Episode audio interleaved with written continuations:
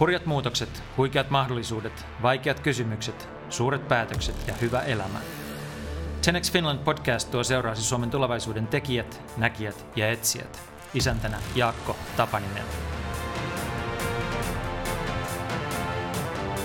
Olli Muuraisen perustama Management Events on kovin yksinäinen tähti suomalaisen palveluviennin taivaalla. Parhaillaan yhtiö kasvaa Aasiassa, jossa Olli myös asuu. Milloin hän ymmärsi haluavansa yrittäjäksi? Miten menestyskonsepti rakennettiin? Entä kuinka se vietiin maailmalle? Keskustelussa me käymme läpi prosessit, rekrytoinnit, virheet ja oivallukset kasvun takana. Hyviä kuunteluhetkiä.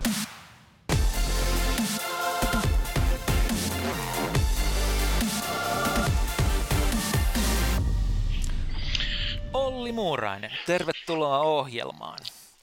Kiitoksia. Tota, me ollaan vissi tunnettu kohta kymmenen vuotta. Muistaakseni vielä sitä hetkeä, kun me eka kertaa tavattiin ja missä se oli? Joo, se oli, se oli sellaisessa paikassa kuin Pilneesi Ruukki, jonka olit kutsunut minut käymään yhteisen ystävämme Jussi Lähteen välityksellä. Ja olisiko varmaan ollut marraskuinen iltapäivä ja taisi olla jopa tiistai-päivä ja räntää sato tai los, loskaa poikittain melkein. Ja Eikö se ole 2007? Maisema. Joo. Joo. Hyvä, ja mulla oli niinku ongelmissani, tai niinku käsissäni iso ongelma silloin, että mä olin jotain omituista tuota, tietä joutunut tosiaan Vilneesin ruukkiyhtiön hallituksen puheenjohtajaksi, ja siis mulla oli käsissäni suomalaista kansallisomaisuutta, joka mätäni käsiin, josta kukaan ei ollut kiinnostunut, ja sille piti tehdä jotain, ja sitten mä olin kuullut kaverista, joka oli ostanut Tammisaaresta maata ja rakensi sinne puutarhaa, ja tota, oli niin kuin luonut omaisuutensa ja maineensa tapahtumaliiketoiminnalta. Ja silloin mä ajattelin, että tämä kaveri, kaveri, jos kuka, niin voisi ymmärtää tämän kansallisomaisuuden pelastamisen tuota, asian. Mutta sitten mä muistelin, että sä et oikeastaan ollut kiinnostunut koko ruukista silloin, kun me nähtiin ekaa kertaa. Joo, en, en lainkaan. se, se, kun mä jotenkin se, mä en, mä muistan, että musta tuntui jopa ehkä vähän oudolta se keskustelu ja, ja tota, mä olin tietysti just jättänyt sillä hetkellä Management Eventsin toimitusjohtajuuden, että mulla oli kalenterissa tosi paljon tilaa ja olin päättänyt hoitaa opiskelut loppuun ja en mä tiedä, kun mä jotenkin katoin sitä aluksi, niin mä en, mä en oikein ihan ymmärtänyt, että minkä takia edes mua, tai mä ymmärsin minkä takia mut oli kyllä kutsuttu sinne, mutta että en mä kyllä ymmärtänyt, mitä sillä ruukilla voisi tehdä siinä ensi, ensi kosketuksessa. Tätä, mitä sitten, muistaakseni mitä sitten tapahtui? Siis tavallaan, että mikä sai sut siitä kiinnostumaan? Oliko se joku tila tai oliko se joku uni vai mi- mitä tapahtui, niin kuin, että yhtäkkiä se no, sitten muuttui? No,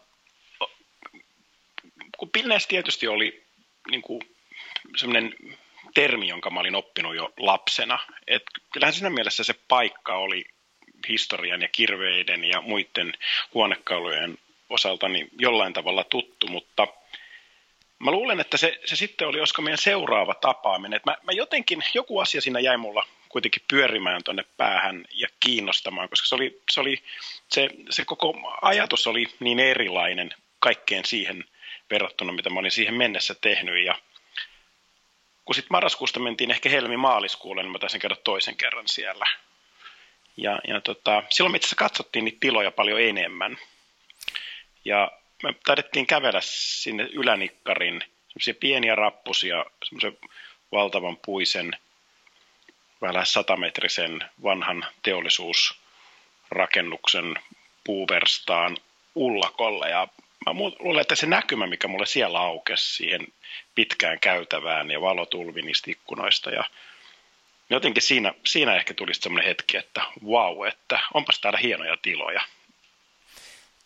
Jotenkin tuntuu hurjalta ajatukselta, että sä oot tehnyt investointipäätöksen sillä perusteella, että sä oot niin kuin pujotellut tällaiseen huikeeseen tilaan, joka on tehnyt suhun vaikutuksen, mutta että onko ne tommosia niin kuin ikään kuin kokemuksellisia asioita, jotka myös ohjaa sua silloin, kun sä teet liiketoimintapäätöksiä?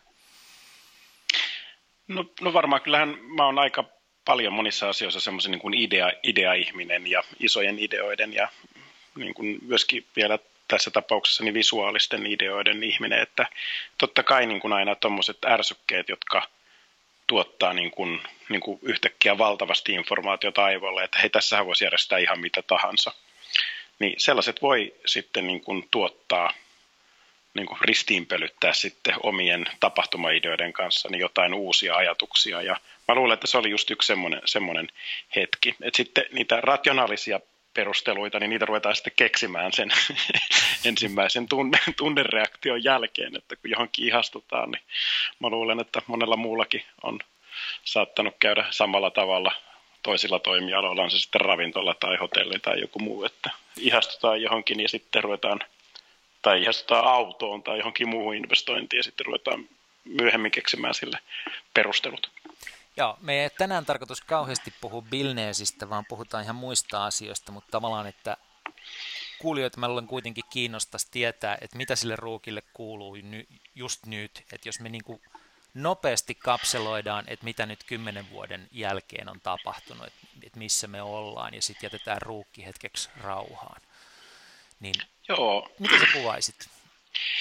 No joo, eli siis sitähän otin tämän, kiitoksia vaan, tämän, tämän haasteen vastaan ja lähdin viemään ruukkia siitä teollisesta ajasta tai jälkiteolliseen aikaan, joka nykypäivänä voi sitten tarkoittaa palveluita, palveluita äh, ravintolapuolelle, kokoustiloja, hotellitoimintaa ja, ja sanotaan seitsemän vuotta siinä oli niin kuin vahva vauhti päällä, mutta sitten, sitten jossain vaiheessa ymmärsin, että sille ruukille on nyt annettava hetki aikaa ja voisiko sanoa muille on annettava hetki aikaa. Ja tässä muilla on tarkoitan sitten naapureita ja viranomaisia ja naapuri, no, erilaisia tahoja, joilla, joilla oli sanansa sanottavana siihen ja päätin sitten sulkea sen muutama vuosi takaperin, jotta, jotta saataisiin kaikki nämä luvat ja valitukset sitten hoidettua ja päästäisiin niin kuin jatkamaan sitten, jos ei nyt puhtaalta pöydältä, koska pöytää on jo paljon katettu, mutta että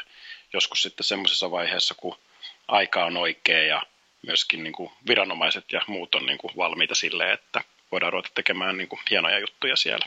Okay. Eli se, odot, se odottelee siellä nyt ja niin kuin hyvä asia on se, että ei se sieltä mihinkään katoa. Että, että tota, kyllä me sen verran siitä huolta pidetään, että, että se ei pääse jälkipolvilta katoamaan. Eli ruukki on kiinni, sitten pidetään huolta ja on toivoa kuitenkin, että se jonakin päivänä uudestaan herää henkiin. Onko tämä oikea summaus?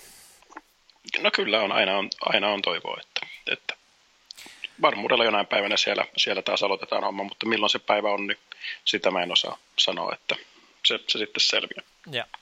Aika näyttää. Hyvä.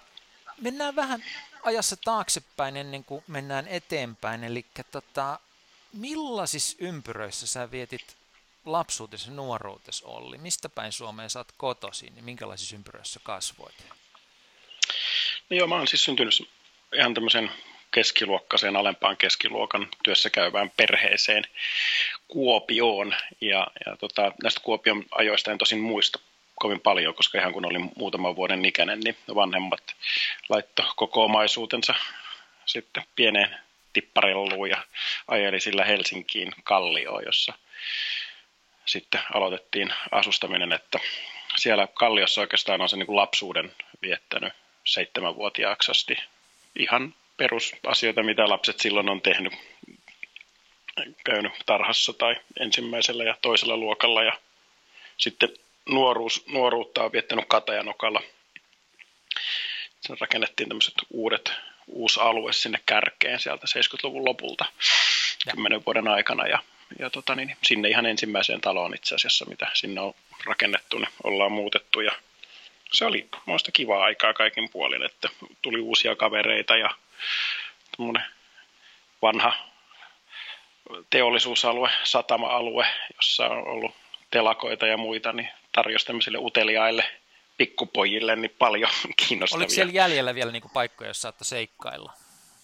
Joo, olihan siellä kaikkea niitä vanhoja rakennuksia. Että en tiedä kuinka turvallista se on, mutta sieltä aina jostain raosta päästiin niihin vanhoihin rakennuksiin tai purkutyömaille ja löydettiin mitä sitten löydettiin. Ja, että se oli tosi mun mielestä niin kiva paikka asua. Siis ka, niin kuin, siis senkin lisäksi, että siellä oli, siellä oli näitä niin kuin purettavia alueita ja muita, niin, niin kuin Kateenokka oli kiva ja hyvä ympäristö olla Helsingissä silloin, sanotaan nyt 80-luvulla.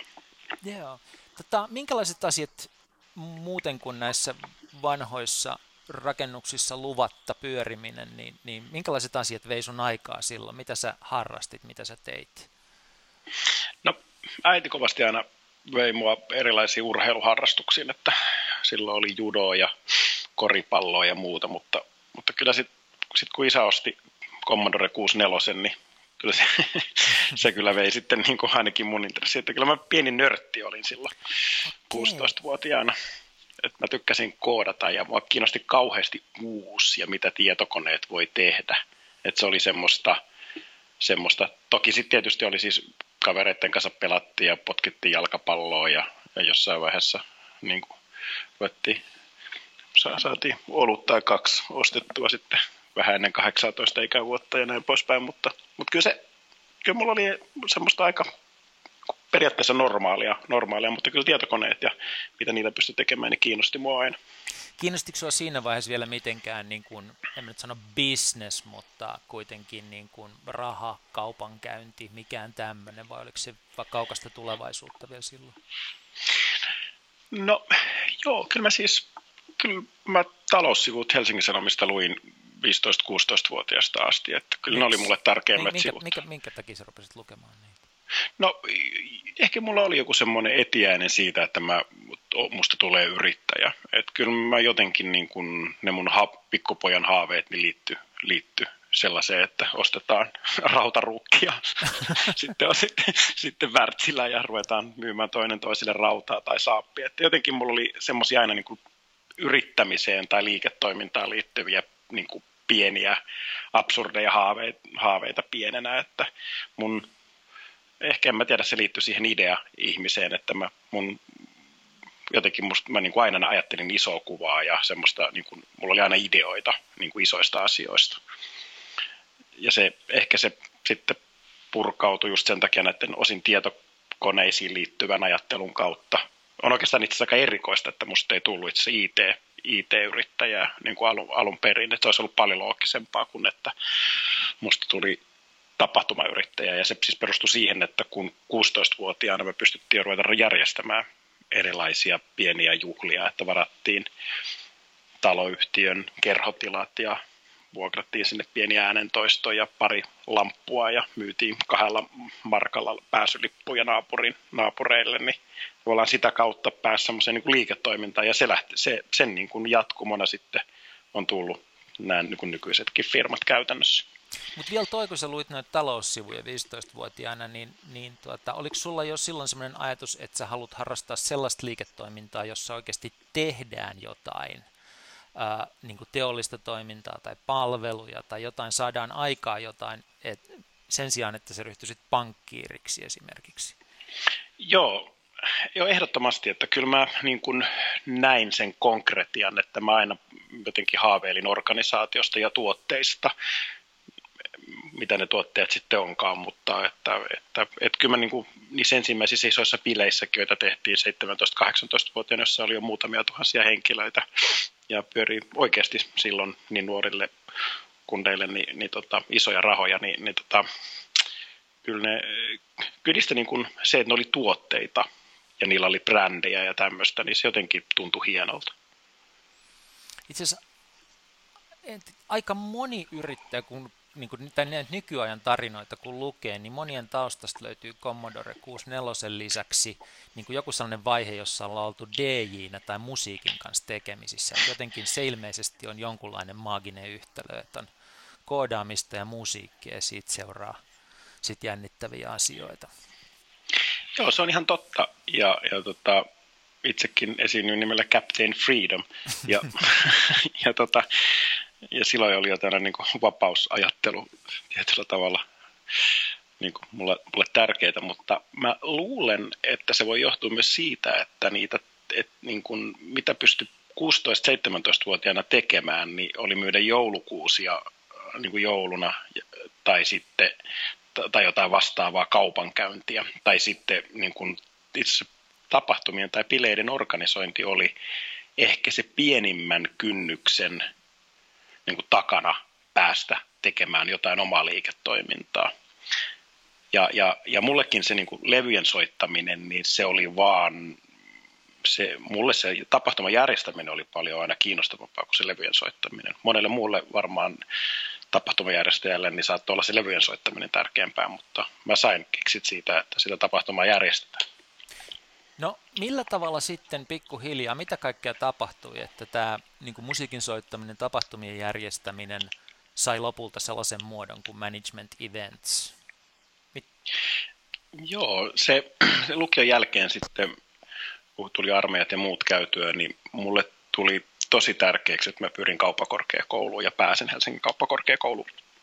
Se, ja kun mä olin vähän laiskotellut lukiossa, kun oli niin mulla ei ollut mitkään hirveän hyvät paperit sieltä, niin mun piti päästä siihen semmoiseen niin kuin pelkän pääsykoekiintiön varassa sisään pääseviin. Ja, ja tota, oikeastaan tässä mä joudun pari kertaa sinne hakemaan, niin se oli semmoinen, niin kuin, että mä, mä niin kuin ehdottomasti halusin sinne.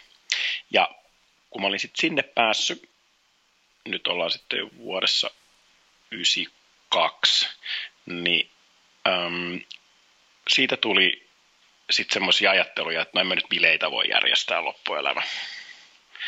Että pitää tehdä jotain muuta.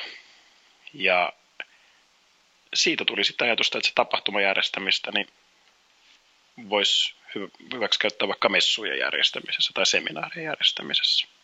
Ja, ja tämä vielä oli, siinä on vielä ehkä sillä tavalla huomioitava, että, että mulla oli edelleenkin semmoista tietokoneharrastusta oli jonkun verran ja ymmärrystä silloin, mutta tämä varsinainen internetpuumihan ei ollut vielä alkanut. Että se alkoi vasta niin kuin sit siellä, olisiko sitten 96 aikoihin. No, ja, siis ja tosiaan, internettiä vasta keksittiin silloin, kun sä menit joo, kauppikseen.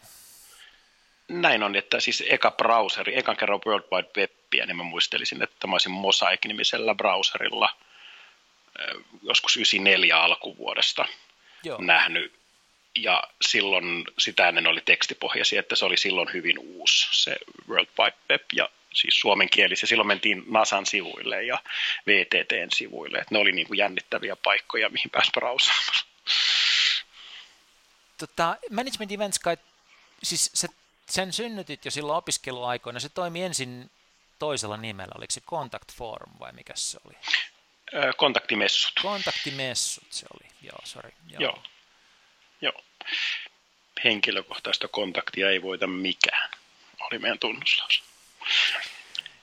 Ja sitten se johti pikkuhiljaa management eventsiin. Uh, Kon- kontaktinet oli siinä välissä. Ai niin, kontaktinet. Mä muistan joskus sain jopa tehdä esitteitä pöydälle töissä, että joo. kontaktinet ja joo. Joo. Hyvä. Eli firma on oikeastaan muuttunut kolme kertaa. Et siitä, tai jos ajattelee, että se jopa se bileet olisi ollut yksi vaihe, koska siinäkin mulla oli oikeastaan sama kaveri, joka aloitti mun kanssa yhdessä kontaktimessut, hän kyllä sitten jäi nopeasti pois siitä, mutta että, että se oli ensin niin kuin bileistä muuttuminen messuihin, messuista seminaaritaloksi ja sitten siitä muuttuminen management eventsiksi. Ja tullaan varmaan myöhemmin tänään sitten siihen, että nyt management events on vielä sitten niin kuin muutoksessa. Joo.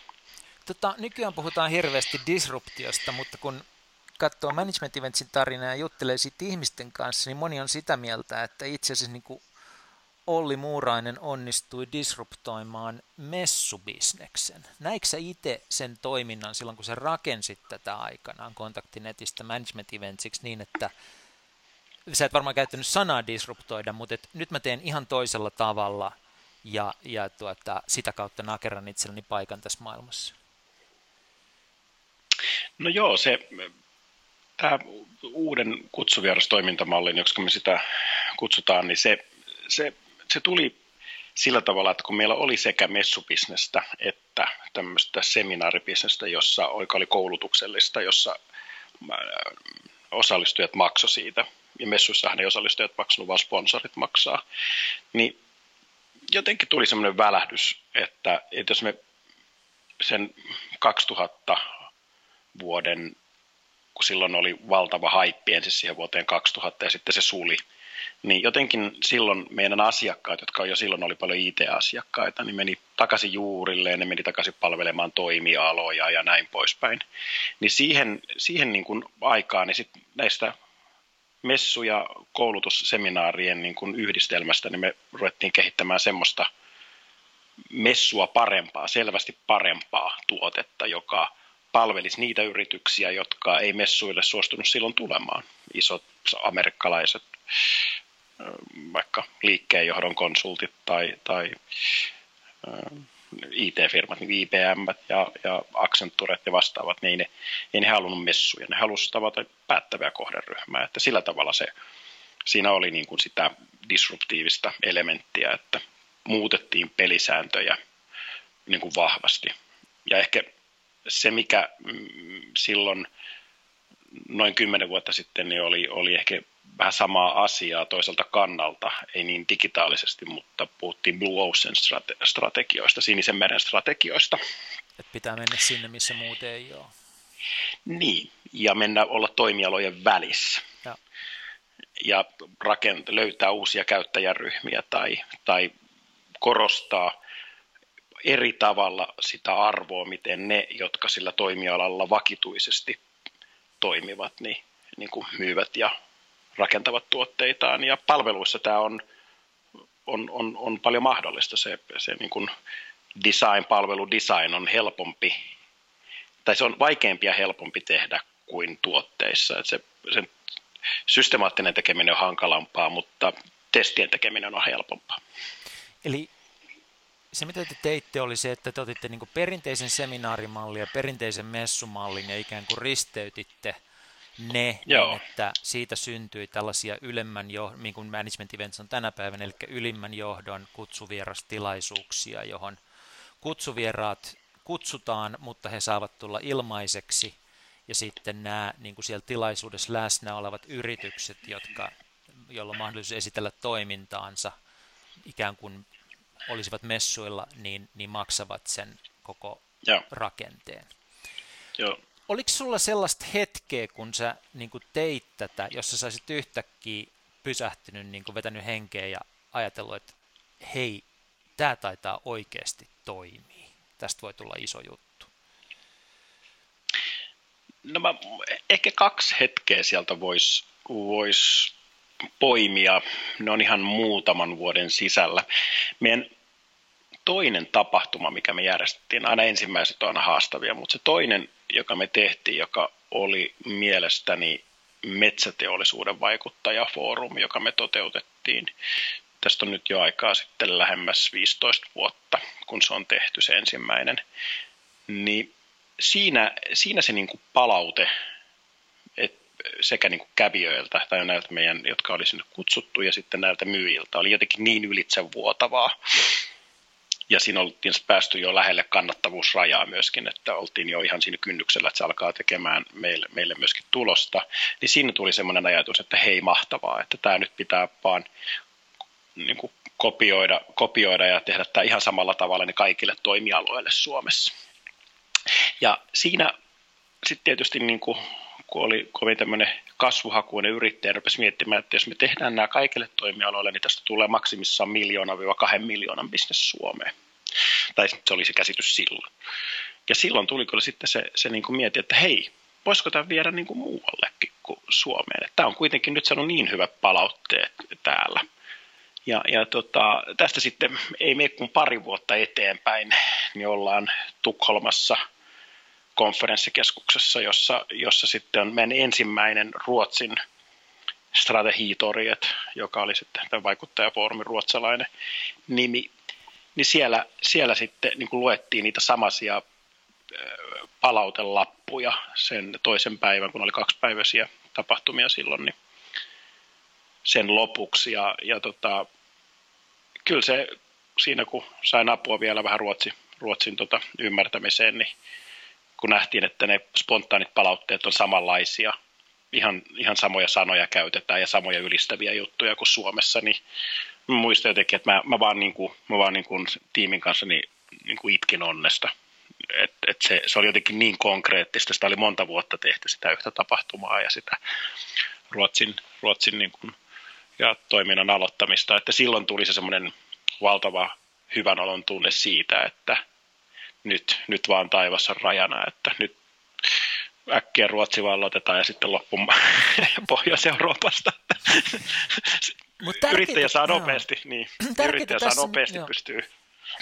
Tässä mitä sä kerroit oli se, että jos mä oikein ymmärsin nyt, niin äh, silloin kun sä tajusit Suomessa, että tämä alkaa toimia, niin sä myös tajusit, että mikä sen mahdolliset rajat on Suomessa.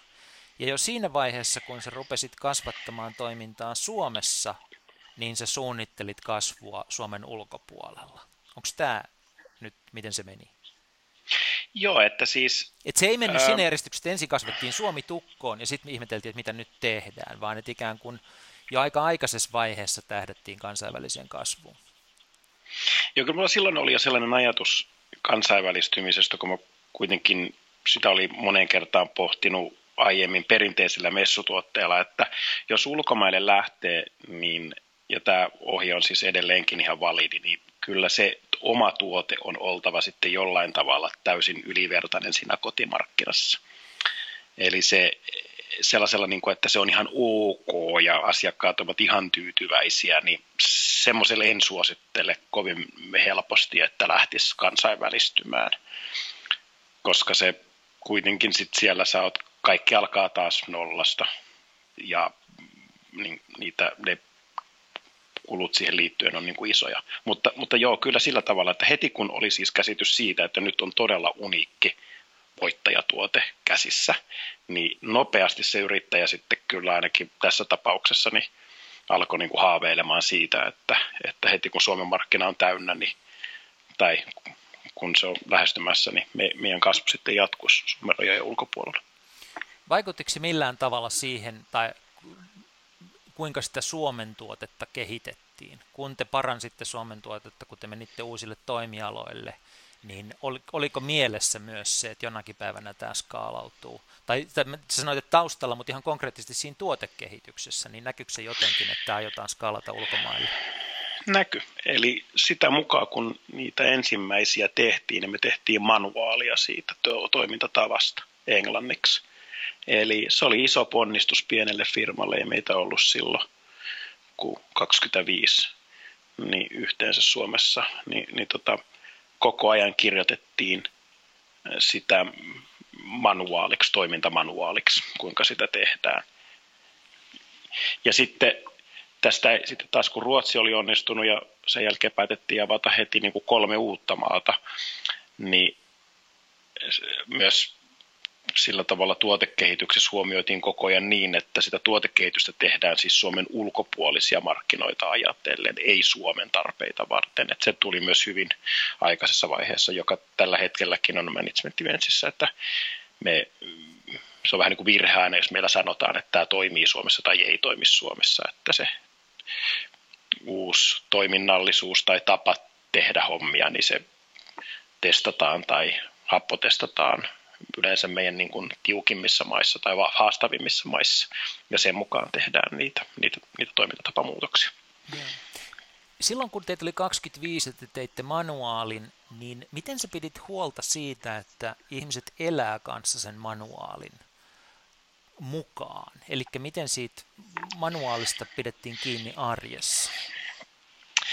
No itse asiassa niihin aikoihin on myös nyt tuosta kun sanoit, niin tuli mieleen, että sehän on aina, se on siis tietysti hyvää johtamista, mutta oliko se meidän oikeasti johtaminen silloin niin hyvää, niin en tiedä, koska itse vastasin siitä suurimmalta osin, mutta, mutta tota, se, minkä mä sitten tein muutaman viikonlopun aikana, niin mä tein semmoisen ohjelman, koodasin. Se on muuten viimeinen ohjelma, minkä mä oon koodannut niin kuin meidän omalle firmalle.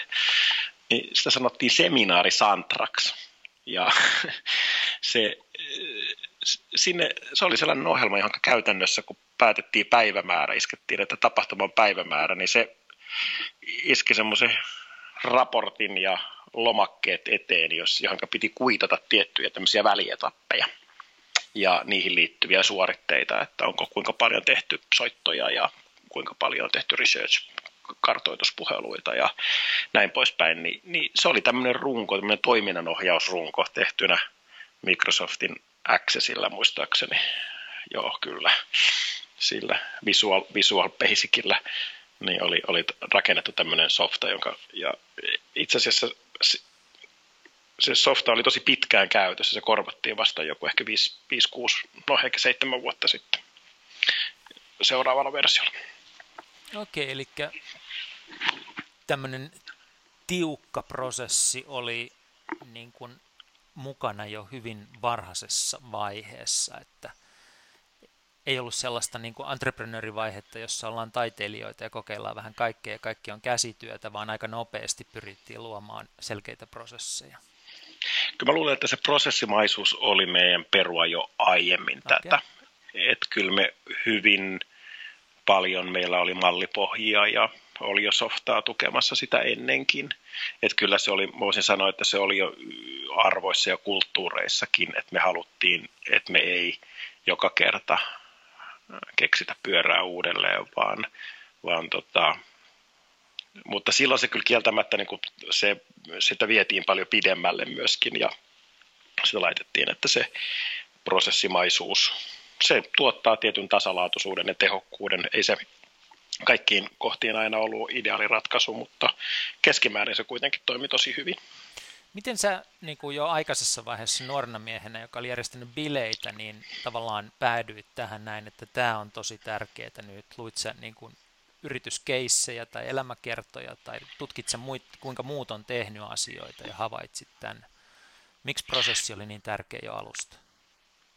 No kyllähän mä siellä jo pienenä haaveilin niin kuin Raumarepolan ja Rautaruukin ja kokoisista yrityksistä ja kyllä mulle aina oli ollut vaikka henkkamaukat tai, tai niin kuin sekuritakset tai erilaiset tällaiset isot palvelufirmat oli myös jollain tavalla niin kuin ollut malleja, että, että mä ajattelin, että jo, niin kuin, jos toiminta halutaan oikeasti isoksi, niin se on oltava prosesseja. Se on oltava prosesseja johtamisessa, se on oltava tuotannossa, myymisessä.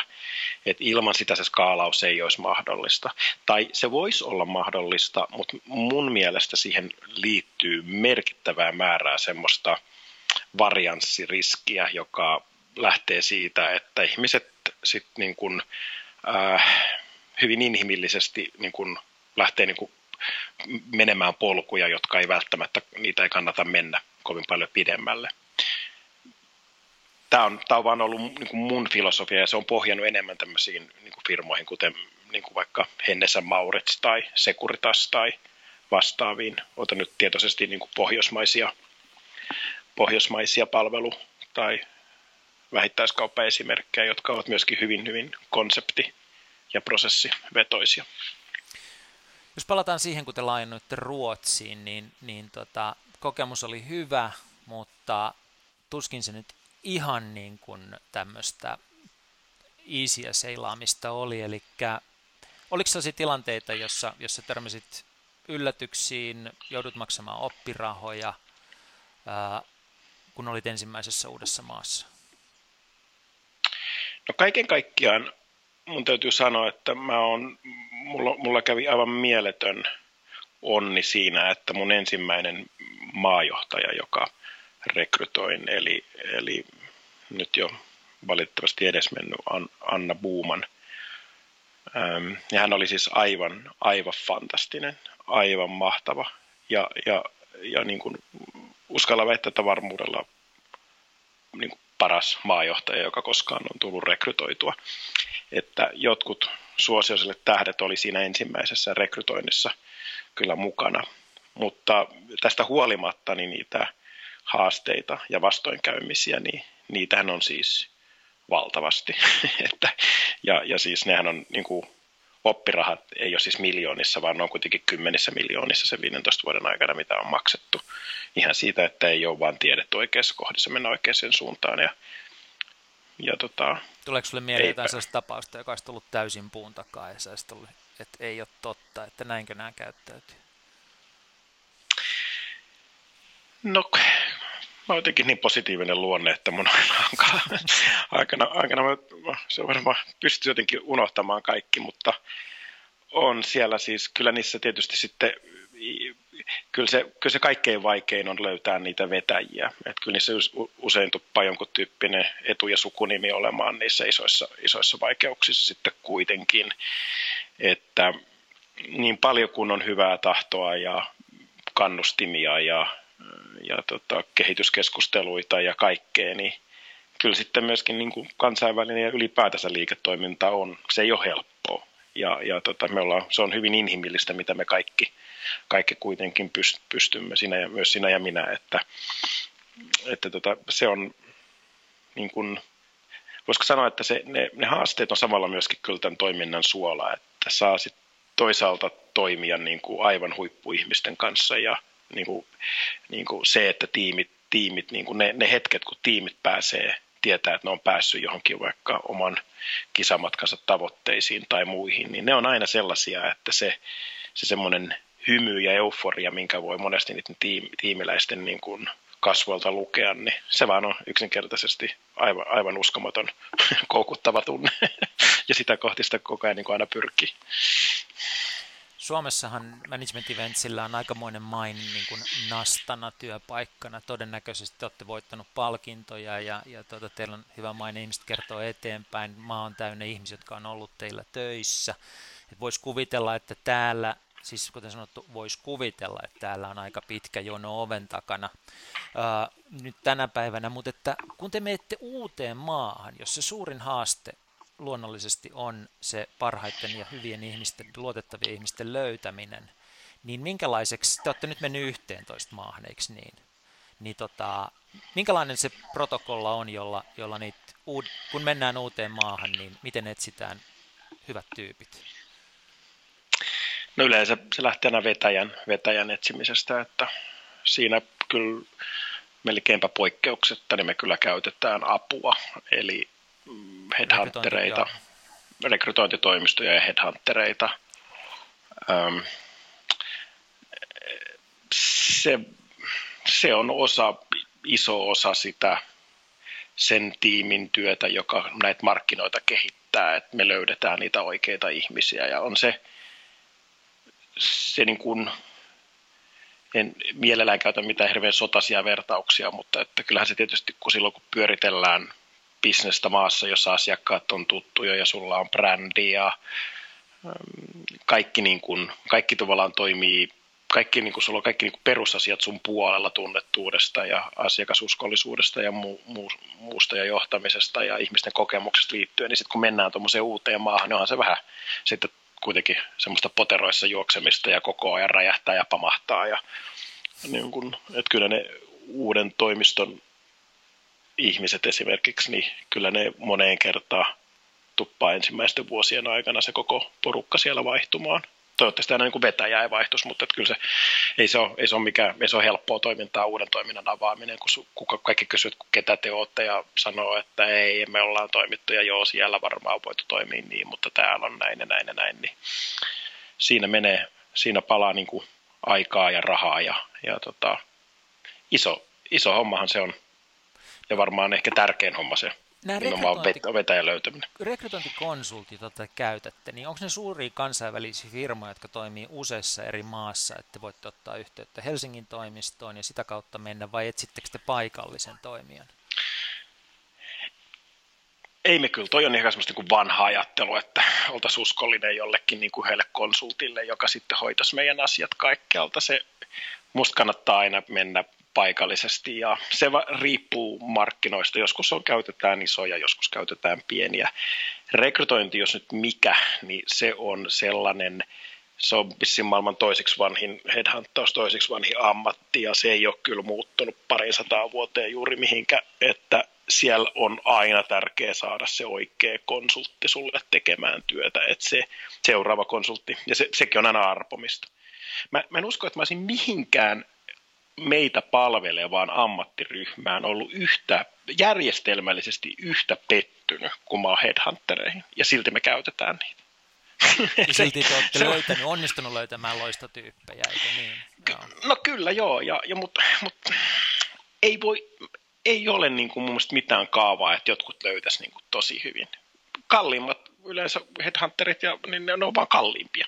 Miten semmoinen asia, siis mä oon paljon vähemmän mm. tehnyt, mm. mutta se mitä on tehnyt, niin mun kokemus on se, että hirveän tärkeä on se briefi, jonka antaa sille headhunterille, kun se, hän sitten lähtee liikkeelle sen briefin perusteella. Tot, niin, totta kai. Niin, Mutta niin, sitten tietysti pitää sä... olettaa, että se myös lukee sen. Mutta mitä sä oot oppinut niin kuin hyvän briefin tekemisestä headhunterille? Mitä, miten se pitää tehdä niin, että ne oikeasti että sitä, mitä sä tarttet? Joo, no tässä itse asiassa tulee ehkä varmasti se ää, nykypäivän headhuntauksen haaste. Ja se liittyy siihen, että kun me haemme persoonaa, henkilöä, jolla on ominaisuuksia, kuten he ovat, niin kuin, he ovat hyvin energisiä ja hyviä kommunikoimaan ja ää, tiimipelaajia ja heillä on sellainen pilke silmäkulmassa, niin näitä, mitään näistä ei pystytä löytämään CVstä, ja. joka on kuitenkin edelleen headhuntereiden ylivoimainen tapa tehdä sitä ensimmäistä, varsinkin niin kuin longlistaa tai oikeastaan shortlistaa jo. Ja eh, vaikka me sanotaan kuinka paljon sitä, että, se, että me annetaan vaikka hahloa, että, että, tavallaan, että voitte hakea niin kuin tällaisista toimialoista ja tällaisia ihmisiä ja tällaisilla niin kuin vaikka ikähaitarilla tai kokemushaitarilla, ja sanon vaikka me kuinka paljon sanotaan, että itse asiassa hirveästi sillä ei ole merkitystä, mitä se on tehnyt aikaisemmin, vaan millainen se tyyppi on. Niin silti ne kyllä tuottaa niin kuin niiden argumentaatio, että hei, tämä on ollut nyt viisi vuotta myynnissä ja tämä on sitä ja tämä on tota ja tämä on tätä. Nyt niiden tapa käsitellä sitä, niin se on se, se, on se hankaluus. Eli sä uskot tähän hire for attitude, train for skill ajatteluun. Että asiat voi oppia, mutta että niin kuin lähtökohtaisesti niin kuin asenne pitää olla kondiksessa. No täysin ehdottomasti, että varsinkin kun meidän, meidän niin kuin, me ollaan itse toimitaan toimialojen ulkopuolella, että eh, mitä enemmän ne meidän alasta tietää, niin sitä enemmän se tarkoittaa, että niiden pitää pois oppia ensin.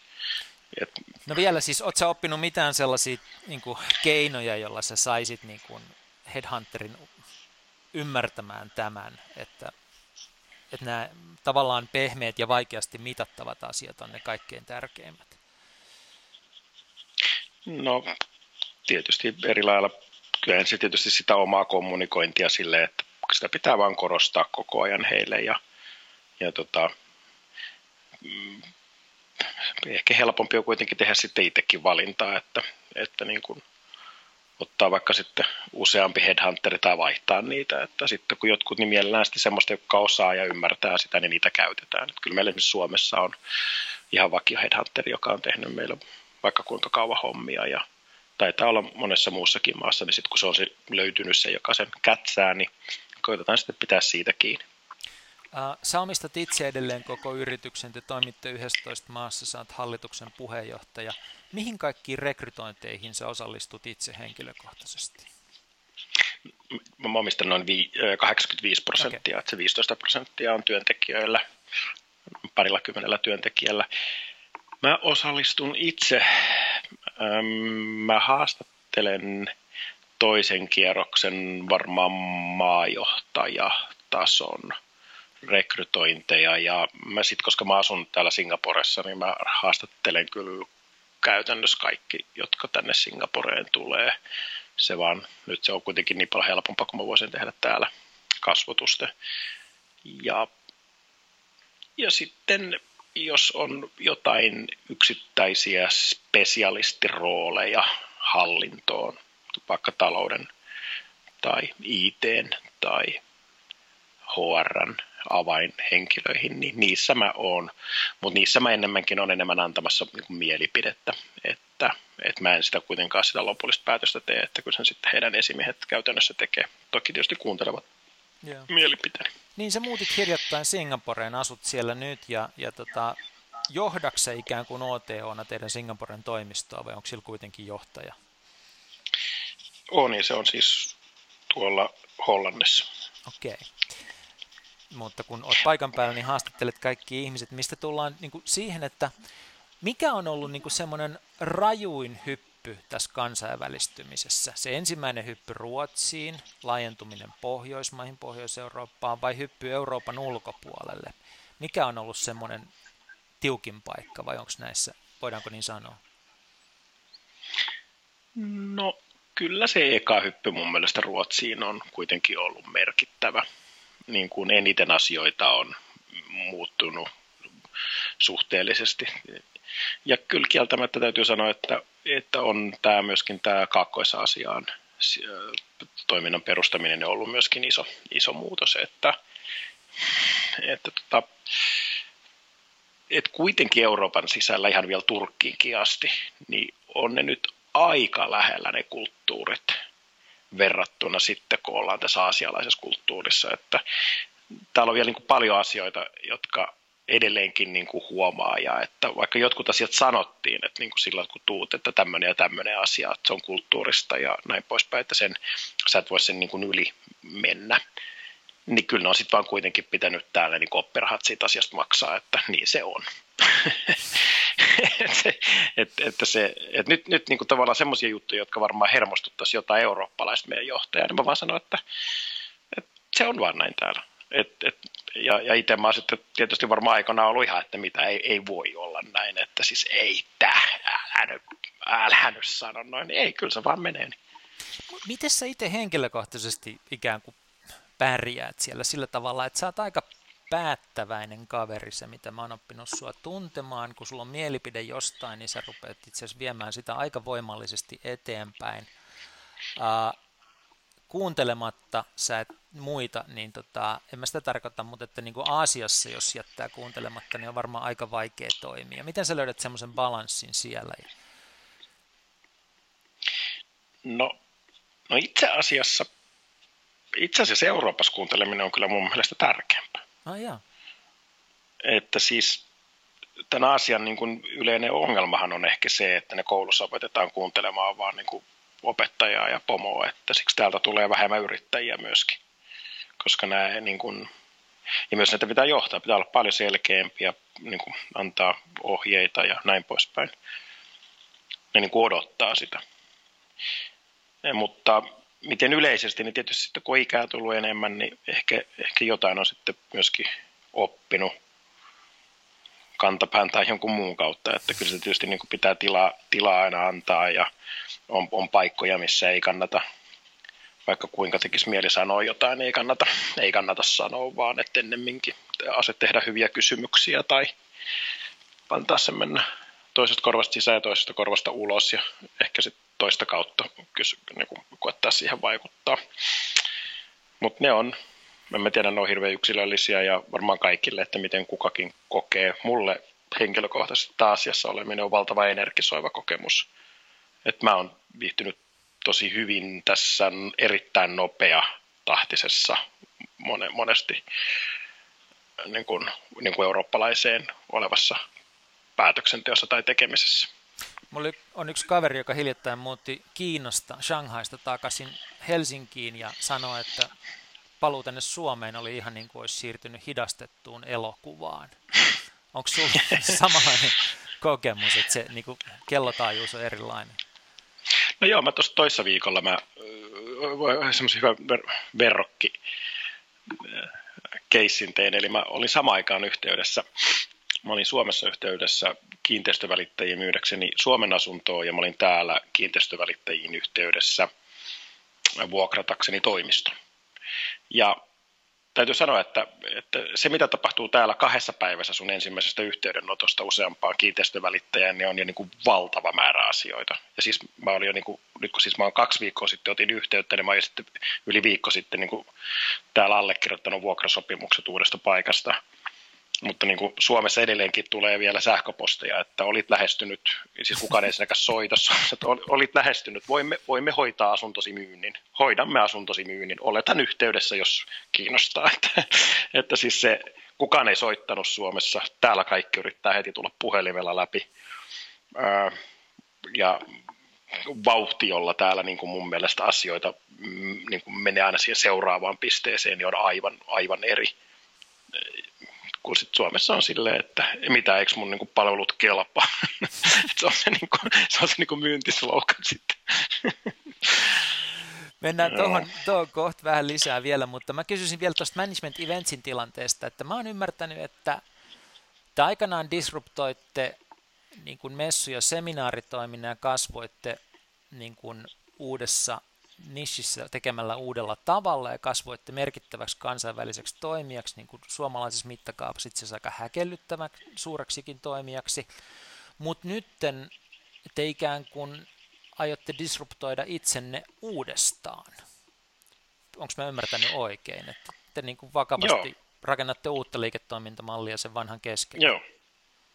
Joo, me, tämä digitaalisuus nyt kaiken kaikkiaan, niin se tulee muovaamaan niin valtavasti näitä erilaisia rakenteita. Siis on, tämä on oikeasti aivan uskomattoman hieno aika yrittäjälle, koska nyt se, mitä on paljon puhuttu, niin nyt se tulee niin kuin tapahtumaan, että toimialat muuttuu ja tulee uudet miljardifirmat ja niin poispäin. Ja, ja mm, vaikka me ollaan pärjätty hyvin ja meillä meidän tuote toimii hyvin, sehän ei ole siis kovin vanha niin kuin liiketoimintamalli, jos ihan katsoo meidän kilpailijoitakin, millä me nykyisin toimitaan, niin silti me pystytään näkemään, että ei niinkään, että me muututtaisiin kokonaan digitaaliseksi, vaan että kuinka me voitaisiin tuoda yhteen tämä digitaalisuuden tuomat kaikki hyödyt niin, että me voitaisiin tehdä täysin uudenlainen, uudella tasolla oleva face-to-face mediakokemus.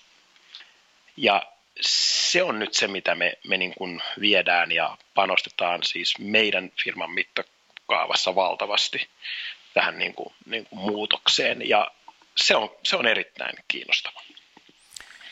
Uh, mikä sun sellainen peruslähestymistapa tähän on? Yritä, onko se niin perustanut si- firman sisälle tämmöisen pienen muutosyksikön, jolla on ikään kuin oma tavoite ja oma kulttuuri, joka kasvaa siellä firman sisällä, vai yritätkö muuttaa koko olemassa olevaa toimintatapaa ja kulttuuria? Hyvä, erinomainen kysymys. Se firman sisälle on perustettu uusi liiketoimintayksikkö, mutta kaikille on sanottu, että muutaman vuoden kuluessa nämä liiketoiminnat tulee yhdistymään. Eli siis teemme molemmat. Eli annetaan yksi disruptoida siellä meidän omaakin bisnestä ja firman sisällä – mutta sitten niin kun ollaan maalattu se iso kuva, kuinka nämä tulee jo näin päivänä yhdistymään. Ja teknologia, mitä kehitetään, joka on siis tässä niin kuin ytimessä, niin se on niin kuin oma porukkansa, joka palvelee molempia, mutta heidän niin kuin prioriteetti on palvella tätä muutosta.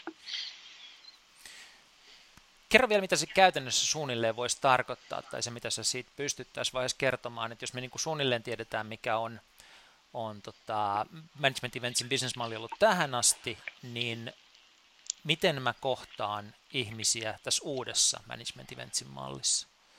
Joo, tämä on, erittäin hyvä, koska sen verran täytyy siitä meidän nykyisestä mallista kertoa, että se meidän nykyinen malli perustuu siihen, että me, me teemme paljon tapahtumia, joissa tapahtuma itsessään on tämmöinen segmentointikriteeri, eli vaikka Ruotsissa vähittäiskaupan IT-päättäjät.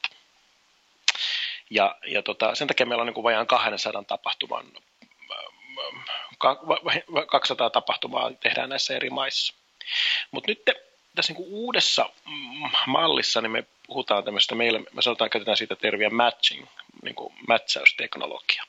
Ja se tarkoittaa sitä, että jos me pystytään käyttämään digitalisaatiota hyväksi siinä ja omaa, omaa työtä, että me pystymme keräämään – sekä ostajien että myyjien tarpeet itsellemme yhteen tietokantaan, niin on oltava joku joustavampi, tarvepohjaisempi tapa, jolla me tuodaan nämä ihmiset kasvokkain niiden tarpeidensa ja ratkaisuidensa kanssa. Ja tähän, tähän ajatukseen tämä perustuu, eli meidän pitäisi pystyä kysymään että niin kuin molemmin puolin niiltä, ketkä haluaa myydä ja niiltä, ketkä haluaa ostaa, että mitä sä mitäs, mitäs ajatuksia sulla on, että mitä sä, ketä sä haluat tavata. Ja sitten me pystytään, niin kuin, ja millaisessa ympäristössä sä haluat tavata, ja milloin sä haluat.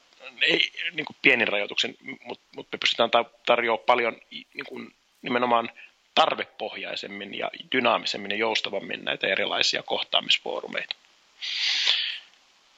Tämä on, jos siitä nyt pääsi yhtään, yhtään kiinni. No siis sen verran mä sain kiinni se, tuosta, että, että jos aikaisemmin piti tulla tiettyyn paikkaan, jossa oli ennalta niin kuin aikataulutettu joukko tapaamisia ja sitten oli toki niin kuin mahdollisuus siinä tilassa spontaaneihin tapaamisiin, niin nyt se, että missä tämä tapaaminen tapahtuu ja mahdollisesti koska, niin on joustavampaa.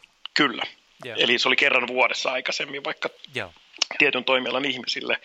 Niin nyt se tapahtuman niin kuin runko tai se tämmöinen elämys, mikä siihen, tai se muu sisältö, niin se pystytään niin kuin eriyttämään siitä kohtaami, niistä kohtaamisista, että niitä kohtaamisia voidaan järjestää joustavammin eri tapahtumissa.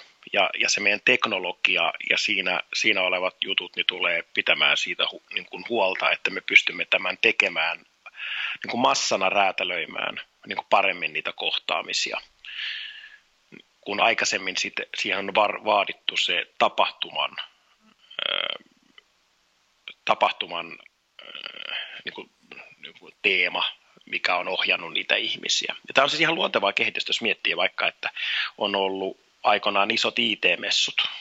Saksassa se on ollut Sepitti ja Suomessa en muista mikä se niminen oli, missä oli siis satoja, satoja, satoja näytteenasettajia, ellei tuhat ja kymmeniä tuhansia ihmisiä. Sitten ne kävelee vähän satunnaisesti siellä niitä käytäviä pitkin. Ja me vietiin tämä tästä siihen, että me tehtiin 20 tapahtumaa Suomeen. Että tehtiin vaikka, okei, okay, että teollisuuden ihmisille omat ja sitten vaikka jollekin toimenkuvalle, vaikka talousjohtajille omat tapahtumat ja me, me niin kuin vietiin sitä segmentointia pidemmälle, niin nyt me voidaan ehkä palata jopa erilaisiin, pienempiin, mutta myös paljon isompiin tapahtumiin.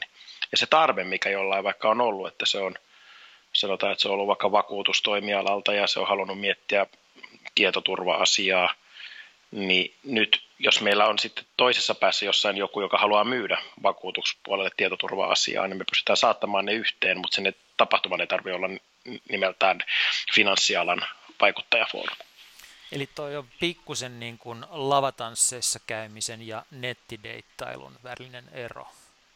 Joo, ehkä just niin, että se, niitä, meillä on semmoisia pieniä lavoja tai isoja lavoja vähän niin kuin joka puolella ja viikoittain ja vuosittain isompia ja näin poispäin. Ja me tuodaan se sen nettideitti, nettideitti joka on sulle mätsi, niin tuota sitten se niin kuin sopivaan ympäristöön tavattavaksi. Ja toi tulee sitten muuttamaan kauhean monia asioita teidän yrityksessä. Ja oliko teillä joku 300 työntekijää jotain, jotain sitä luokkaa? Joo, niin, karkeasti on se mittaluokka jo. Joo, niin siinä mittaluokassa jo tämmöisen ison muutoksen kommunikoiminen on hurja haaste.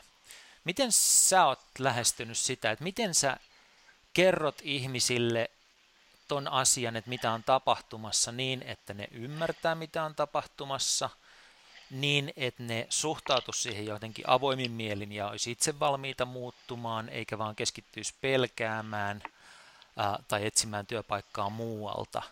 Ää, mit, miten sä oot lähestynyt tätä ihan konkreettisesti, niin, niin tuota, miten sä oot kertonut tästä sun 300 työntekijälle?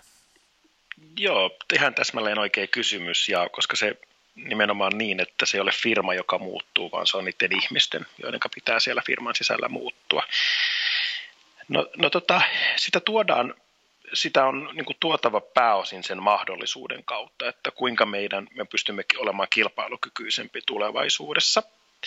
Ja siinä mielessä se viesti menee hyvin kohtuu hyvin perille, koska kyllä myös meidän ihmiset tietää, että ei ne enää joka kerta ole ihan kaikkein kilpailukykyisin, mitä ollaan vaikka oltu viisi vuotta sitten. Että on jotain uusia juttuja, vaikka digitaaliset niin kuin mediat ja liidien generointi ja sisältömarkkinoinnit, jotka on tullut jo osittain meidän päälle. Niin siinä mielessä niin kuin sen motivaation löytäminen on ollut tässä suhteessa helpompaa. Öö, mutta totta kai sitä niin kuin aina sitä viestiä kuorutetaan sillä, että sanotaan, että tämä digitaalisuus tulee joka tapauksessa muuttumaan. Joko me itse disruptoidaan tai joku muu tulee tekemään se. Ja me, meillä on, me ollaan paalu paikalla. Me ollaan hyvin teknologisesti ja prosessimaisesti ajatteleva ja me ollaan maailman toisiksi suurin, suurin toimija tällä kyseisellä liiketoimintamallilla.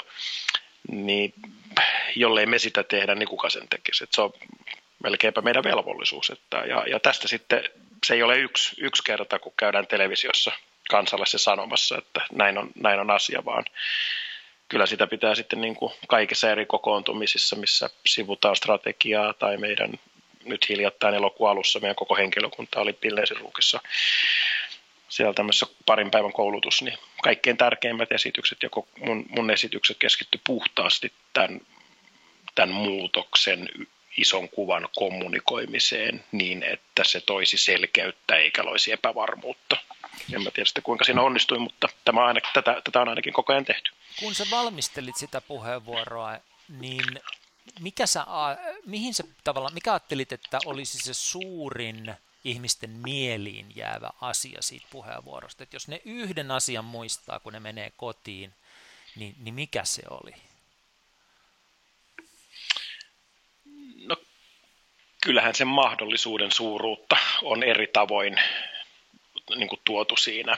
Ja sitä on välillä siinä esityksessä on, on käyty läpi hyvinkin detaljiasioita sen takia, että se antaa, se tekee sen sillan sinne niin kuin isoon kuvaan, että otetaan tarinoita, kertomuksia, jotka liittyy siihen, miten minä tai meidän jotkut työntekijät on eri tilanteissa kokenut ja miten asiakkaat on vaikka niihin reagoinut, mutta se on...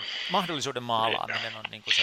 No kyllä, ja sen innostavan ja, ja myöskin kuvaaminen, sen nykytilan kuvaaminen. Et en mä tiedä, onko siinä sellaista yhtä, yhtä juttua, joka, joka niille se alkoi niin kuin SpaceXn laskeutumisella ja suosikki teknopiisillä ja niin kuin loppui siihen samaan SpaceXn laskeutumiseen. Ja, ja, ja jos kerrottiin, että me tullaan aina epä, niin kuin meillä tulee näitä että ne raketit, kun niitä tulee maahan, niin ne ei aina, ne ei aina räjähtää, mutta se räjähtäminenkin on tärkeää sen takia, että se antaa meille informaatiota ja että sen muutoksen välttämättömyyden kommunikoiminen ja että virheitä saa tapahtua ja meidän on vaan vietävä tätä eteenpäin, että jonain päivänä se sitten Falcon X 9 laskeutuu sille dronesi kaukohettavalle alustalle, jonka nimi oli Of course I love you.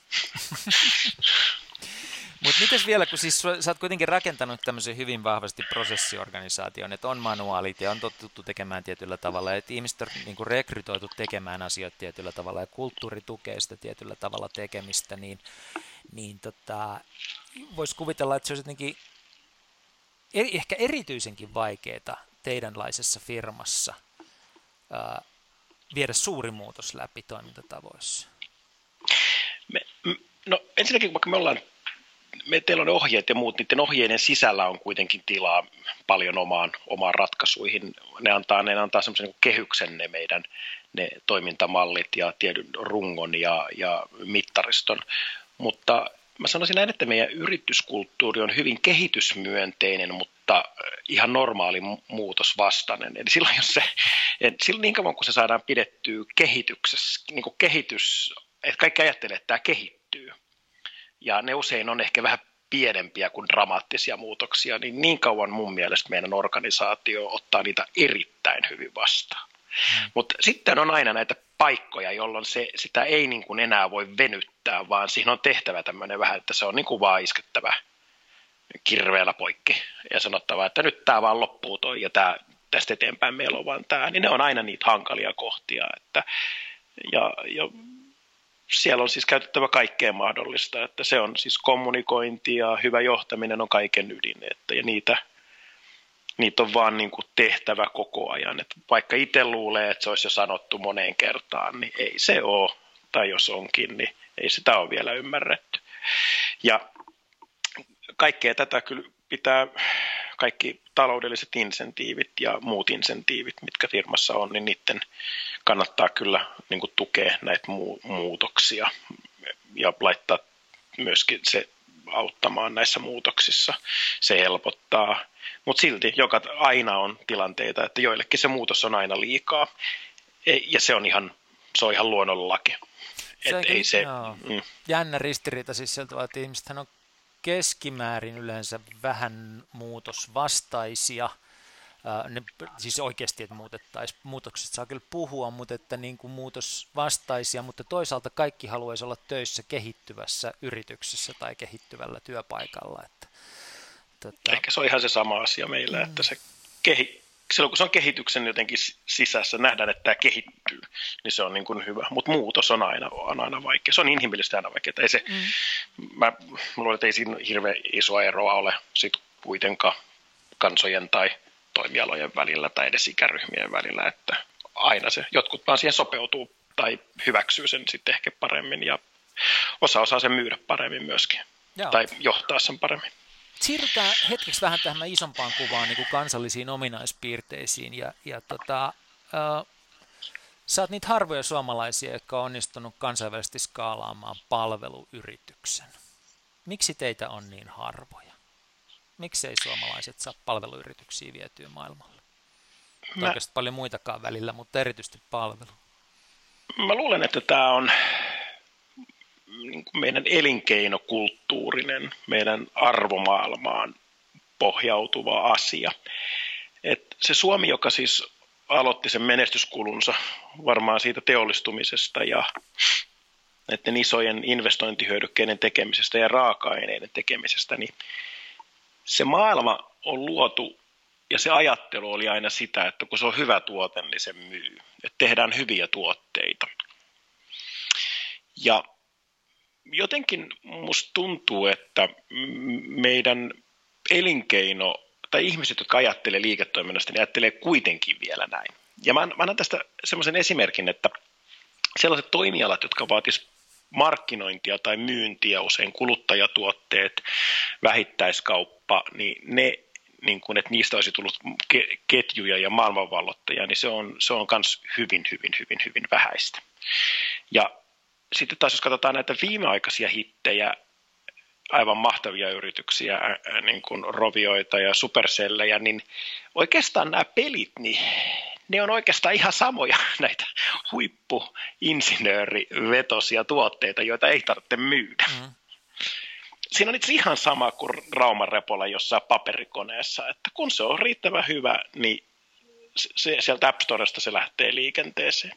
Tämä on aavistus niin kuin raju nyt yleistys, mutta mä näen ainakin sen, että se on, se on sen tavallaan saman ajattelun tai samantyyppisen arvostamisen niin kuin, niin kuin jatkumoa kuin sitä, että me siis palvelisimme ja tekisimme prosesseja ja myisimme ja kehittäisimme tehokkuutta ja myyntitoimintaa, jotka ainakin niin kuin isoilta kansainvälistyviltä suomalaisilta firmoilta, niin kyllähän ne niin koneilla ja näillä pakko ne on kunnossa olla, ei ne, ei ne voi huonosti olla tietenkään, mutta niidenkin ydin on siellä siinä, siinä niin kuin fyysisessä tuotteessa ja siitä johdetuissa, johdetuissa palveluissa.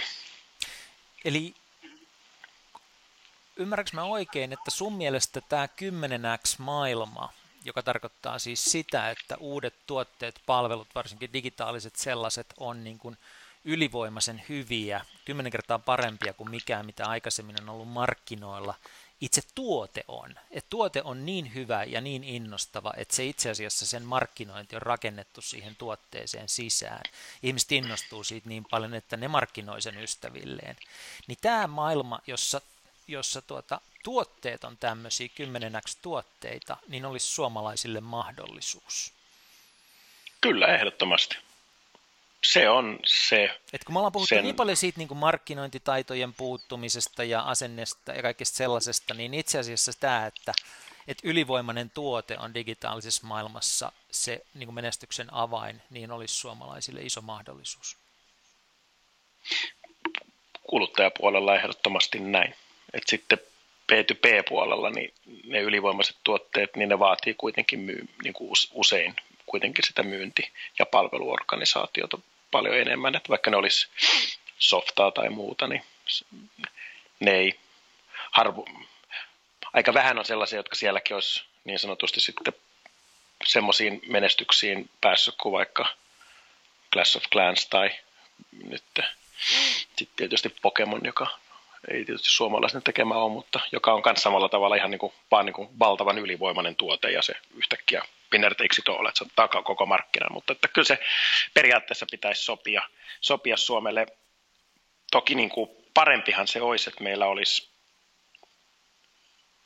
ollut samantyyppistä monipuolisempaa elinkeinorakennetta kuin vaikka nyt Ruotsissa on ollut, että jossa on ollut erilaisia kauppaketjuja ja erilaisia isoja palveluyrityksiä myöskin, että tämmöinen kuin monipuolisempi teollinen rakenne. Ja, ja, ja tota, sehän on niin, että, että nämä aina niin kuin, nämä uudet toimialat ja uudet tämmöiset osaamiset ja ymmärtämiset, niin ne pitäisi muodostua siellä aika aikaisessa vaiheessa.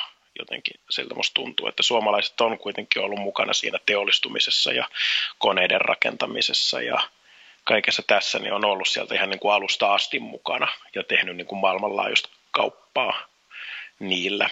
Mutta että voiko esimerkiksi Suomalla, Suomesta tulla uusi kivijalkakauppaan pohjautuva vähittäiskauppaketju, niin varmaan mahdollisuudet koko ajan vähenee, koska sekin liiketoimintamalli on niin kuin omissa haasteissaan. Että kyllähän ne satsaukset nyt sitten pitäisi olla siihen, että nämä meidän erilaiset digitaaliset ja hybridiliiketoimintamallit, missä tämä digitaalisuus tulee, tulee läpi, niin niitä, niitä olisi kyllä hyvä mahdollisimman paljon yrittää tökkiä tavalla tai toisella eteenpäin Suomessa, että se voitaisiin olla sitten niiden markkinoinnissa jonain päivänä maailman, maailman kärkiluokkaa samalla tavalla kuin niiden tuotteiden tekemisessä.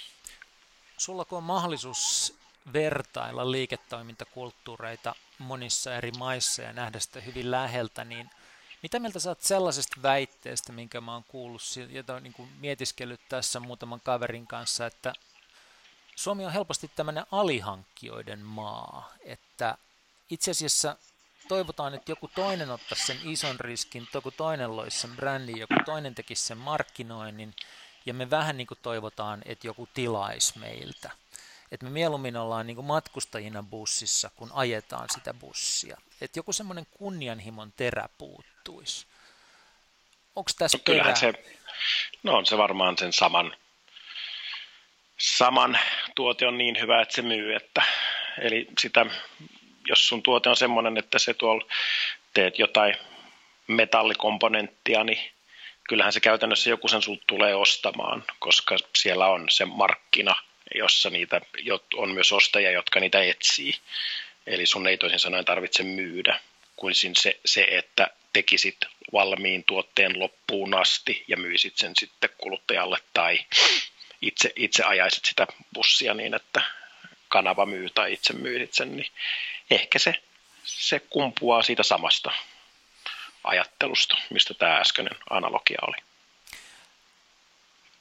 Onneksi meillä on, niin kuin, tai mä kuvittelen ainakin, että onneksi meillä on niin kuin, vähän uudenlaisia sukupolvia koko ajan kasvamassa tänne maahan. Että, niin kuin, meillä on maailmanluokan juttuja, niin kuin nuo peliyhtiöt, jotka mainitsit tuossa, mutta myös meillä on niin kuin kotimaahan rakennettuja tuotteita, niin kuin Management Events oli aluksi, nyt se on kansainvälinen. Uh, Slush-tapahtuma on kansainvälistyy pikkuhiljaa, Nordic Business Forum-tapahtuma kansainvälistyy, ja niissä on niin kuin jo alusta pitäen lähdetty tekemään jotain, joka on omassa lajissaan niin kuin maailman huippua. Et huonompi ei kelpaa, vaan pitää tehdä maailman huippua, ja näiden tuotteiden lisäksi niin näissä firmoissa on ollut töissä paljon ihmisiä. Ja mä jotenkin asetan toivoani siihen, että nämä, jotka on päässyt siis siihen kulttuuriin kiinni jo nuorena – että me tehdään maailman parasta, joka voi skaalautua kansainvälisesti, niin niistä tulisi niin kuin erilainen liikkeenjohtaja, myynti, markkinointi, tuotekehitys ja niin edelleen polvi kuin aikaisemmista. Näet sä, että, että tota, kulttuuri olisi tässä mielessä muuttumassa näiden nuorten ikäpolvien myötä? Varmasti on muuttumassa ja, ja hy, hyvä onkin ja, ja se nimenomaan näillä uusilla toimialoilla tai uusien toimialojen ympärillä syntyvät vaikka tapahtumat tai muut, kuten vaikka, vaikka nyt SLAS tai Tupekon tai vastaavat, mitä nyt voisi vois Suomesta tullut, niin ne on niin semmoisia, missä joudutaan kuitenkin keksimään ja olemaan siinä niin kuin ennakkoluulottomassa, on se sitten markkinointi- tai myyntiajattelussa mukana, että ei välttämättä ole edes mitään, mistä kopioida niitä ajatuksia. Ja mun mielestä tämä, kun tuossa mainitsit nyt noita Lussia ja Nordic Business Forumia, niin se onkin itse asiassa ihan hyvä huomata, että Suomessa itse asiassa on aika monta kansainvälistynyttä tapahtumayritystä ja aika isoa tapahtumayritystä. Että sitä en, ole, en muista, että kukaan media olisi esimerkiksi tehnyt katsausta, jossa käsitellään – niin kuin, niin kuin Tupekonia ja Weekend-festivaalia, joka on valtava, ja Slussia ja Nordic Business Forumia, ja meillä on paljon myöskin niin kuin ihan näitä räätälöityjä tapahtumia tekeviä firmoja, jotka on ihan maailmanluokkaa, niin kuin esimerkkeinä nyt vaan Management Eventsin rinnalla, että täällä on oikeasti tapahtuman tekemiseen liittyvää ja osaamista, joka on ihan, ihan mun mielestä niin kuin maailman huippua, ja se voisi ihan hyvin olla yksi klusteri, jota Suomesta pitäisi ehdottomasti kehittää ja antaa sen kasvaa ja, ja toivottaa, että tulee vielä niin uusia vastaavia yrittäjiä. Näiden Useinhan nämä tällaiset uudet, uudet klusterit jää vähän niin kuin tutkan alle, että kun niin kuin edelliset polvet katsoo maisemaan, niin ne ihmettelee, että miksei nuoriso niin kuin, ole poliittisesti aktiivisia ja aktiivista ja perusta kulttuurilehtiä. Ja sitten ne tekeekin Nordic Business Forumeita, slash management eventseja, mutta että kun se ei oikein mahdu niihin vanhoihin kategorioihin, niin sitä ei huomata mutta toivotaan, että, että vallankumous jatkuu. Jos sä niin summaat tämän kansainvälistymiskeskustelun ää, vielä, mä tiedän, että tois, välillä sä oot optimistinen ja välillä taas niin kuin, ää, tuota, kovinkin en mä tiedä huolissaan, mutta, mutta jopa niin kuin epätoivoinen sen suhteen, että saadaanko me tämä maa vauhtiin, niin mistä sun mielestä ennen kaikkea suomalaisen elinkeinoelämän menestys on jatkossa kiinni? Onko se tästä kunnianhimosta, onko se rakenteista, onko se sukupolvista? Mitä tarvitaan, jotta me menestyttäisiin paremmin? No kyllä se pitäisi nyt vaan uskoa ihmisiin ja antaa heidän tehdä. Että ellei niitä uusia ajatuksia tuu ja mennä eteenpäin ja olla valmiita luopumaan vanhoista, niin huonolta näyttää Suomi. Ei tarvitsisi kuin vaan vapauttaa ihmis, ihmisiä ja yrityksiä tekemään juttuja, niin meillä olisi mahdollisuuksia vaikka mihin. Että monet maat, nyt otetaan nyt vaikka tämä Singapore, missä mä asustelen, niin kyllä nämä olisi, kuulkaa, kalpeena tai olisivat, ovat kalpeena kateudesta, jos niillä olisi semmoinen määrä niin omatoimisesti ajattelevia, hyvin koulutettuja ihmisiä, joissa joissa on niin kuin rovioiden ja supersellien siemeniä vaikka kuinka paljon, että nyt kun vaan se, sen sijaan, että sitä tukahdutetaan, niin saataisiin sitä ruokittua ja ma, niin kuin mahdollistettua, niin Suomi voisi olla ihan mitä vaan, mutta katsotaan. mikä sitä ennen kaikkea tukahduttaa ja, ja mikä sitä voisi ruokkia? Äh, nyt niin kuin puheenvuoro Captain Freedomille. Että tota. no mä en tiedä kuinka paljon sä haluat tähän niin kuin politiikkaan, että se ei välttämättä ole en niin, kuin niin kevyttä. etsin, mutta jollakin tavalla kannustusta kuitenkin. Niin, no kyllä meidän pitäisi ottaa kaikkia niitä esteitä pois. Että kaikki varmaan tietää, miten vaikeaa on vaikka saada Uberin kaltaisia toimijoita et kun ei ne, ole, ei ne ole oikein lupia mennyt saada ja aika, niin kuin, uudet ideat nähdään tosi helposti. Että on paljon sääntöjä, jotka, jotka niin kuin estää ja hankaloittaa niin kuin toimintaa. Ja sitten tietysti se, että olisi ihan hyvä, että myöskin niin kuin se saataisiin päästä siitä tämmöisestä niin kuin supistuvasta negatiivisesta kierteestä niin semmoiseen voittajakierteeseen takaisin, että mikä Suomi oli vuosikymmeniä, hyvin positiivinen ja niin kuin meni voitosta voittoon. Ja kyllä siinä vaan pitäisi tämän meidän yhteiskunnan rooli saada pikkasen säädettyä pienemmälle, ettei se olisi meitä estämässä. Ja toisaalta niin jättäisi ehkä meille vähän enemmän, vähän enemmän niin kuin kannustimia tehdä työtä tai yrittää, niin sitä kautta mä uskon, että semmoinen hyvinkin nopeasti me oltaisiin uudelleen semmoisella niin positiivisella tiellä, että kyllä mä että kaikki tietää, että meidän pitäisi työmarkkinoita uudistaa ja niin kuin lopettaa näiden korporaatioiden hyysääminen ja antaa niiden päättää asioista, kun kaikki uudet ideat ja muut, kaikki se tulevaisuus kuitenkin tehdään pienissä firmoissa ja uusissa ideoissa ja näin poispäin, että jos siihen tulevaisuuteen pitää satsata, niin vähän toiseen asentoon olisi hyvä Suomea kyllä yrittää, yrittää nyt sitten päättäjän toimesta saattaa. Lopetetaan Olli tämä meidän keskustelu tämmöiseen kolmeen vähän toisenlaiseen kysymykseen, mutta jos, oot, niin kun, jos voisit jakaa kuulijoiden kanssa seuraavat asiat. Ensimmäinen on, että onko joku sellainen verkkopalvelu tai ohjelma, tai se voi olla niin kuin sisältökin blogi tai muu, johon sä oot viime aikoina niin kuin huomannut käyttäväsi aikaa yllättävän paljon. Tämä on aika hyvä juttu ja, ja, ja tota, tullut sun elämään uutena asiana? Onko mitään sellaista? No joo on. Et mä olen tämmöinen esteettisesti havainnoiva ihminen, niin mä oon innostunut tosi paljon nyt tästä iPhonella kuvaamisesta. Ja, ja tota, mä löysin semmoisen kuin Snapseed-nimisen ohjelman, joka on mullistanut ainakin mulle, kuinka tosi nopeasti pystyy editoimaan valokuvia tosi niin kuin wow-kuviksi. Että kuvia, jotka on saattanut kamerassa vielä näyttää niin kuin ihan tavalliselta räpsäsyltä, niin yhtäkkiä sitten muutaman minuutin työn jälkeen, niin sillä pystyy niin kuin siitä löytämään niin kuin valtavasti uusia niin kuin sävyjä ja muita. Ja se on mulle ollut sellainen niin kuin, niin kuin appi, jota varmaan ilman mä en enää voi elää. Snapseed, S-N-A-P-S-E-E-D. Joo. Hyvä, ja löytyy ilmeisesti App Storeista sitten. Joo. Tota, entäs kirjat? Onko mitään sellaista kirjaa, jota sä olisit mainostanut kavereille viime aikoina, että lukekaa tämä?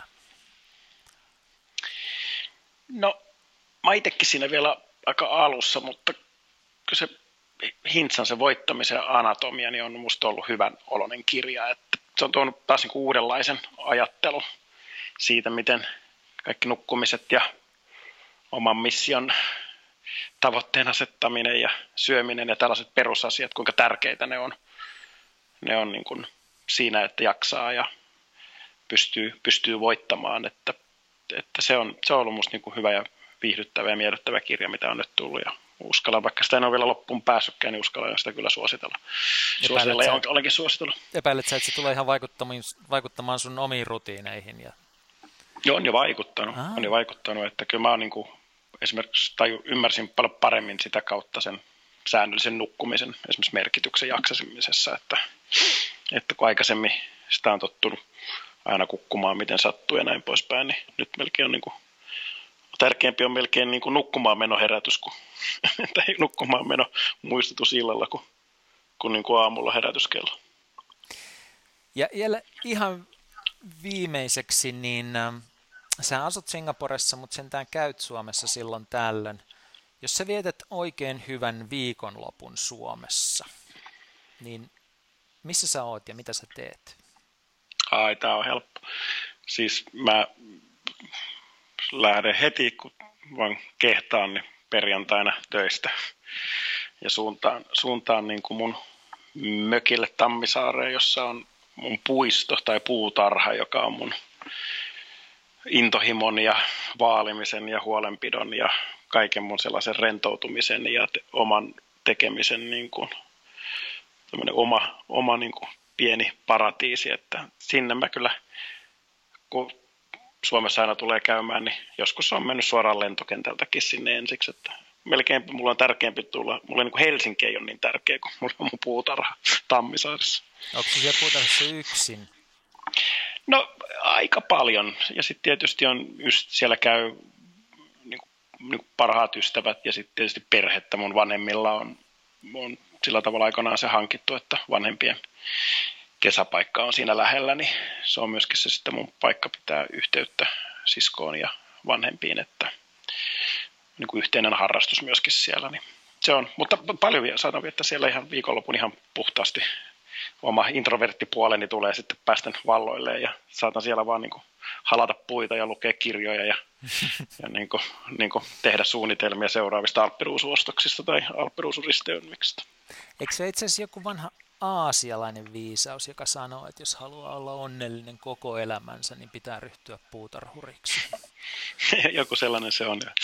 Täältä, täältä on paljon tällaisia isoja viisauksia ja tälläkin hetkellä tässä, kun katselen tuota omaa kirjahyllyä, niin kyllä siinä noiden bisneskirjojen, bisneskirjojen enemmän ne näyttää olevan siinä niin kuin puutarhakirjoja ja isossa osassa niin se lukee joku Japanese tai Asian tai, tai Modern Garden kyljessä.